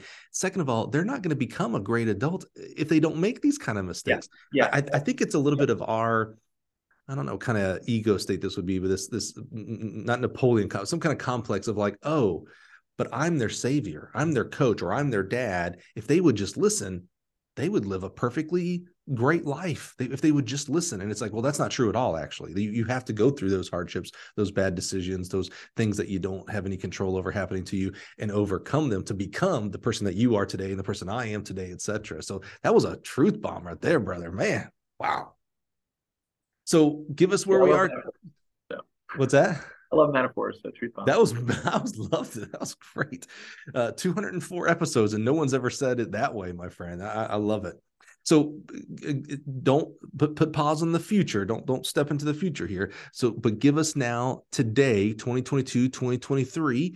What does Catawba look like? You had nine kids, a linebacker as your number five. Shout out to that guy. Uh, is that still what you're doing today? No, no. Um, so we added track and field, and I literally I have a 60 page write up that I I wrote up the plan, salaries, coaches, scholarships, budgets, uh, state of track and field in North Carolina and Southeast, and what we could bring in and all this stuff. And you know, I, we added track and field. They decided to go with that plan in 2017, 2018, um, because we aligned with what the school needed. We needed more people, and they saw track and field as a way to do that. And so that's one of the things I learned very early on is if you want to get something done, you gotta you gotta find a way to make it, you know, uh, beneficial to everybody, and especially the ones that can make it happen. Um, so yeah, we're currently we have you know we have a full program of cross country, indoor track and field. Um, we have two full time staff, myself and my sprint hurdles coach. Um, we have two part time assistants as well, a, a, jumps field events coach, um, and a assistant cross country coach who's a former alumni. Um, and yeah, we have we have 15 we have 15 guys, 10 girls this year on the distance team alone. We have wow. about 65 on the roster. Um, and we've, yeah, we've, we've had, I, my wife gives me perspective all the time. I, you know, you, we look at all the schools in our conference and like, ah, everybody's so good. They're doing this, but we're not where we were. We've come a long way. And I try to focus on that every once in a while, but obviously in coaching, you're very competitive and you're in the, your heads down and you're this meet, next meet, conference, and this season. And, you know, we're not where we need, we need to be here and like recruiting. And um, but when you step back, yeah, we've come a long ways, and it's been a lot of. I mean, another shout out, Max Coleman, Bob Marchenko, uh, currently, you know, Sterling Jones, um, and our assistant coaches that we've had that have come along and helped me do things that I couldn't have done by myself, and and that's huge shout out to Max Coleman, who's at UNC Wilmington now, and also Bob Marchenko, who's the head coach at Pfeiffer now, who he changed the culture of our distance program and set us in the direction that we're in now, where we've had a men's team qualified last year to nationals, a women's team qualified this year. Hopefully, I think both teams will qualify next year, and we'll be there every year um, from now on. That is the standard, and he he set that up with the way he he helped get the program going over the years.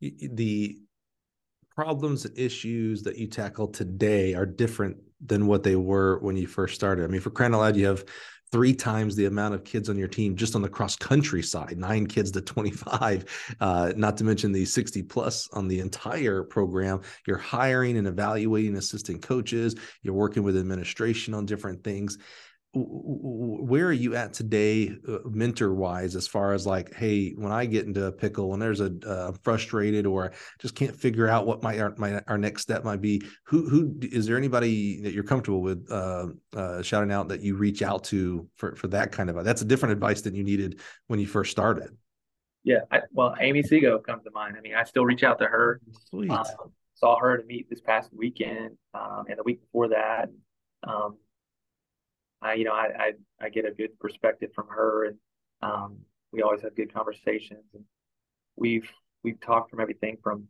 facilities getting built and the frustration with trying to get things done there with administration to mental health and the current state of student athletes and where things are heading and where things are now and how to handle things and how to go about things and to disciplinary issues on the team and um, you know how to set that standard, how to deal with things like that. Um, and then a lot of coaches in our conference. I'm very, you know, I'm very close with a couple of the coaches in our conference. And we're very competitive against each other, but also we talk a lot about budgets and issues with kids on the team and uh, administration and all those things too. And I think it's always good to just it's good to just sit around and, and you know this from being a coach is you'll go to a meet. It's just good to sit around everybody and commiserate sometimes about like, oh, you got this. Well, here, listen to this. Like, oh, and like you just hear that everybody's got issues and everybody's got struggles and you know, like you said, from Florida down to, you know, Florida Tech to, you know, anybody in between, you know, community yeah. college. I mean, everybody has their issues they're dealing with. They're different issues and, you know, issues I wish I had. I wish I wish I had to make a decision on how many hurdles to buy next year. um, but you know, um, but yeah, it's, it's everybody has issues, and so right now, yeah, I'm I'm you know, and then my my past uh, head coach that I had at Anderson, Randy Greer, um, I don't he's not coaching anymore, but I, you know, I reach out to him and talk to him sometimes too about how we used to do things, and um, he's he's fun to talk about on like perspective of how far, you know, things have come as well. So um, yeah. Well, I, I, I want to encourage what you guys do there at the conference. You know, having those open conversations about well what what do your resources look like? What's kind of budget do you guys have? What what what is your administration telling you what next year might look like etc uh, along with salaries to be real frank which is a tough conversation i get it.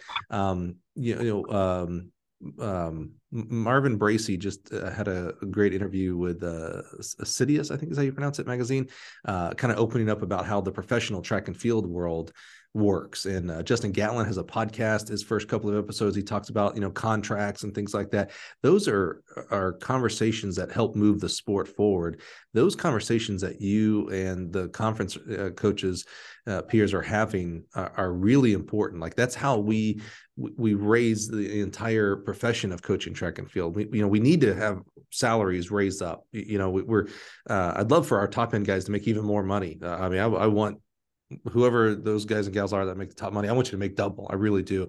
Uh, and just as importantly, I need the floor. I want the uh, the part. Well, I, I don't want any more part time assistants. I want them all full time. To be honest with you, but I need those guys and gals to be making 50, 60, 80, 90, 100,000 at the minimum so they can support their families and their dreams, their passions, their charities. Uh, but we don't get that way if we guard if we have the uh, that mindset that there's a limited amount for everybody you know that that the that salary and and budgets are are piece of pie. So if your pie is bigger that means i'm getting a smaller piece of pie. We need to have the abundance mindset that hey if you know what we're all making here well that maybe gives me uh, some impetus to go to my ad and say hey boss man what's what's going on here? I mean we're being successful. We're hitting the goals uh, whether it's performance or uh, roster sizes etc and you you got me in 11th like there's only nine teams in the conference, yeah. and, I'm, and I'm the eleventh best paid yeah. person. funny, that's funny, funny number you picked there. Uh, uh, okay. Sometimes I, I, I get lucky. I, I, hit that dart yeah, right there in the middle. Yeah, no, but I mean, I think that's the thing that um, yeah, it's good to have those conversations. Um, a lot of times it's it's therapeutic as coaches to have those conversations with sure. other people struggling with the same thing you are, mm-hmm. um, and uh, to know that you're not alone dealing with that. I mean, the first year we had a track, it was a disaster, disaster. Like issues with kids on the team, people getting in trouble, people, you know, with drinking and all this, and like, you know, anything you name it. Like we had it. Yeah, my phone. I was I would get nervous hearing my phone mm-hmm. go off. And um, first two months were just disaster. And mm-hmm. going to convention that fall and talking to other coaches who had started programs from scratch and mm-hmm. hearing like, oh man, it was oh yeah, you, I got some stories for you. Like this is mm-hmm. And seeing where they are now and and getting some respect. I came back from that. My my assistant and myself came back from that being like, oh man, that was awesome. Oh, good. It's it's not me. not just us. So I think that's the beauty of of our sport is that yeah, we are so kind of niche and we are so like mm-hmm. on our own. We're not, you know, we're not Nick Saban. We're not, you know, you know, you know, college basketball and all that. We're track and field and cross country, and people don't know a lot about our sport. But you know, when you have coaches that you know you really can identify with, um, that know exactly what you're talking about and dealing with. That's it's it is therapeutic to a sense, and I think that it's it's you know it's very very helpful yeah i, I agree and, and maybe uh, they already do this but you know i'd encourage USTFCCCA to have a real deep dive into budgets which is support and then salaries as well from a not only a divisional level but even down to the conference level. Uh, you know you can uh, and you should probably uh, uh, in an in an in a night make it anonymous. Uh, yeah. i went to school in alabama so i don't really know all these big words but keep it anonymous whatever that means. Uh, but but again you know having eyesight on these things is important to our profession and will help us get better. And I'd go one step further and say that, you know, Mike, like the way that the NCAA has put an emphasis recently and the world has put an emphasis on mental health of athletes, student athletes. We need a student athlete, student.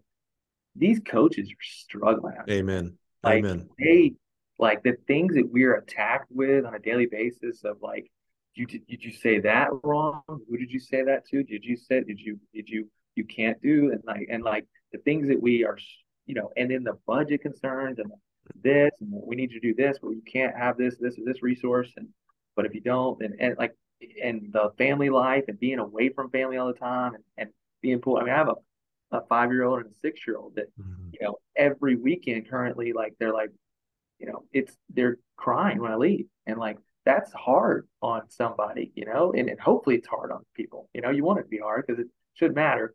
But like the mental health aspect of coaches in this profession and how coaches are they're dropping like flies. People are like, I can't, I didn't get into it for this.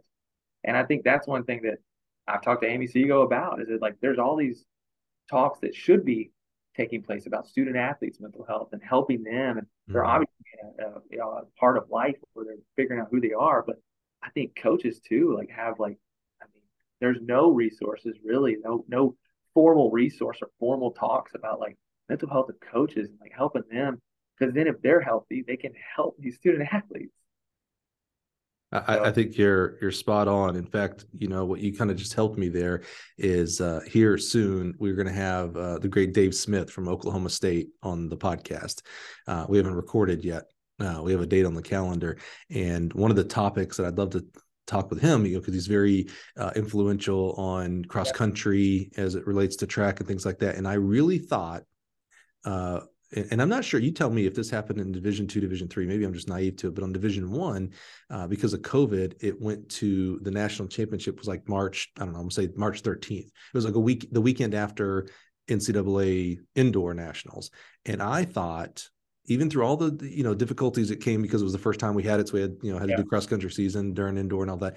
I was like oh man maybe this will be the impetus. Maybe people will see like oh man through the fall i didn't have to try because as a distance coach you know non-distance coach here but i was sprints jumps and hurdles uh, I, but i still every weekend travel for recruiting and things like that. But for a distance coach you're you're you're 365 you're, you're either recruiting or at a meet every stinking weekend, right? And so I thought it's like, oh man, this cross country thing in March, I bet it went off like a bang. It was awesome, and and all the coaches are going to be like, hey, you know what? It was really nice to have a a fall off to where I could oh, okay. spend more time with my family. And I thought it would stick. I really did. I, I was like, oh, this is going to be this is going to be the new way. And this is going to be great. By the way, it lines up with the international schedules for cross. So I was like, it's a no brainer. And here we are back on Thanksgiving weekend or whatever it is. We're doing cross country nationals again. So we're doing all the fall. So that's, uh, I was going to, I'm going to talk to Dave about that, but I, you, you helped me with kind of an angle of like, yeah, you know, like I want to know from him, like, Hey Dave, you know, you're high powered, you're, you're, I mean, no one's traveling more than you for cross country meets and recruiting and stuff like that what was the mental health for you and your family? Like, like should we get back to that? Like, is he a, a proponent or opponent of that? I, am I'm, going to ask that uh, with with Dave Smith. So I appreciate you you helping with that because I agree 100. percent I think our coaches are undervalued, underpaid, underappreciated, uh, and that's you know one of the things we started the podcast for was to help kind of raise that statue. No one was interviewing the the rock stars that are the coaches, and that's what that's what we started doing, and we're going to continue doing for for many many seasons. Uh, all right, Jason, wrap us up here. We're getting close to our time uh, we talked about what the the the the beginning of Catawba looked like for you. We got to today. What's got you excited about the future? And you dictate that, whether it's this season, five seasons. What's got you excited there for Catawba College? Yeah, um, I think there's the cliche thing that every coach is expected to say, like, "Oh, it's going to be everything's looking good. Like we're doing a lot better now." But um, it's true here. Like we're in a new kind of new era at Catawba. Um, we've had some, you know, as a small private school funding and and and um, you know budget and all that are, are, always a concern, especially you know where it's enrollment driven and things like that. Um, and then we're still a little bit there, but like we've had some donors in the past two years that have stepped up and given huge donations to the school that have gotten us out of some you know financial issues um, that every school deals with, um, and also has set us on a trajectory for like the future and and kind of speeding up the future um, and bringing it more to, you know, maybe 15, 20 year outlook is maybe a two to five year outlook now. And so we have a new athletic director who is extremely supportive and extremely competitive, which is a breath of fresh air. That's good. No, yeah. Last one wasn't, but like I think that um, Michelle Cadigan, our new athletic director, is, you know, she means what she says, and and that that's something that is, um, you know, you know, we we've we had a certain brand before apparel, and now we have a different brand of apparel that came, you know, right as she got here. And she said, "We're switching, we're moving, and we're, you know, we're trying to make some changes and get these students excited." And, um, you know, facilities are in the talks right now, and um, we're working with a, you know, possible, you know, collaboration with the community to build a community track facility that would be our home. And, um, you know, I'm excited about that opportunity because I'm not the only person talking about it now, which the track coach always, who doesn't have a track, always talks about, well, maybe getting a track, maybe getting a track. Yeah, we need um, others saying that too. yeah, yeah. Um, but when the president and other people in the community and the school district and other people that you've heard of are, are having this conversation, excited about partnering together, and there's a timeline that's kind of close, uh, that's exciting. Um, when there's those kind of things on it, then it, it gets you excited. Um, but also just you know the type of athletes we have now, the success we've had recently. You know, we want you know to be a player every year, the national stage with cross country and indoor and outdoor, and we've got to the point now where last year, I mean, one of the things that I think I can, and not to brag, but like these athletes on our team, we had a men's cross country team make nationals last year. So that's the 10K. Um, a team made it in the 10K pretty much and we had our men's four by one almost made it to outdoor nationals last year. They were the first team out, um, which hurt. But you're talking about the range of the four by one, right? A crew making it to the national level, and like that's something that I think as a small school and the that's resources cool. we have, I very think that's cool. be excited about and know that like, you know, we have some very good recruits coming next year. You know, funding and, and facilities and our athletic director and you know, nutrition and things like that. They're making changes here that are, you know, visible and that um, it's the most exciting time we've ever had. With the success that we had in the fall, our women's basketball team made it to the Final Four. Our women's soccer team is extremely competitive, and, and the students, student athletes overall at the school, and the students at the school are very proud of their school right now. Mm. So that's that's a good thing that you can't just manufacture. It it, it right. happen with the culture change. Yeah, I tell you, Jason, you know, one of the things we believe in here is that healthy things grow, right? If you think about everything from a garden to yourself to, you know, your children, healthy things grow. Uh, and so it's so cool to see Catawba go from, you know, barely nine cross country runners to uh, one step away from qualifying the four by one. And the, I think that's so cool. I, I, I thought that was a great example. I thought that's so cool about depth uh, of your program. So I love, we love seeing that growth there. We love seeing the growth of new facilities, of course, because that's going to help. You, have had this growth up to now. A new facility is going to help you take a whole yeah, other exactly. leap for for growth. And then the other thing really the most important thing, Jason, the growth of you uh, that we've touched on here, man. I just think, you know, uh, I got you at the right time on this podcast. Uh, it's going to be awesome to get you back on in, in season number 15 and see how the continued growth has been because you, you've, you're a changed person. Who you are today is not who you were back in Anderson. And what's awesome is who you are tomorrow is not who you were today. You know, you continue to grow and develop and have great people like your wife and your family and your kids, your, your physical, your actual kids, and then your kids on the team, your administration. Those are, those kind of people are just pouring into you, uh, making you a better uh, coach and better person every day. So it's just been just awesome to see the growth uh, that you're leading there, Catawba, and that you're leading with yourself as well. Thank you.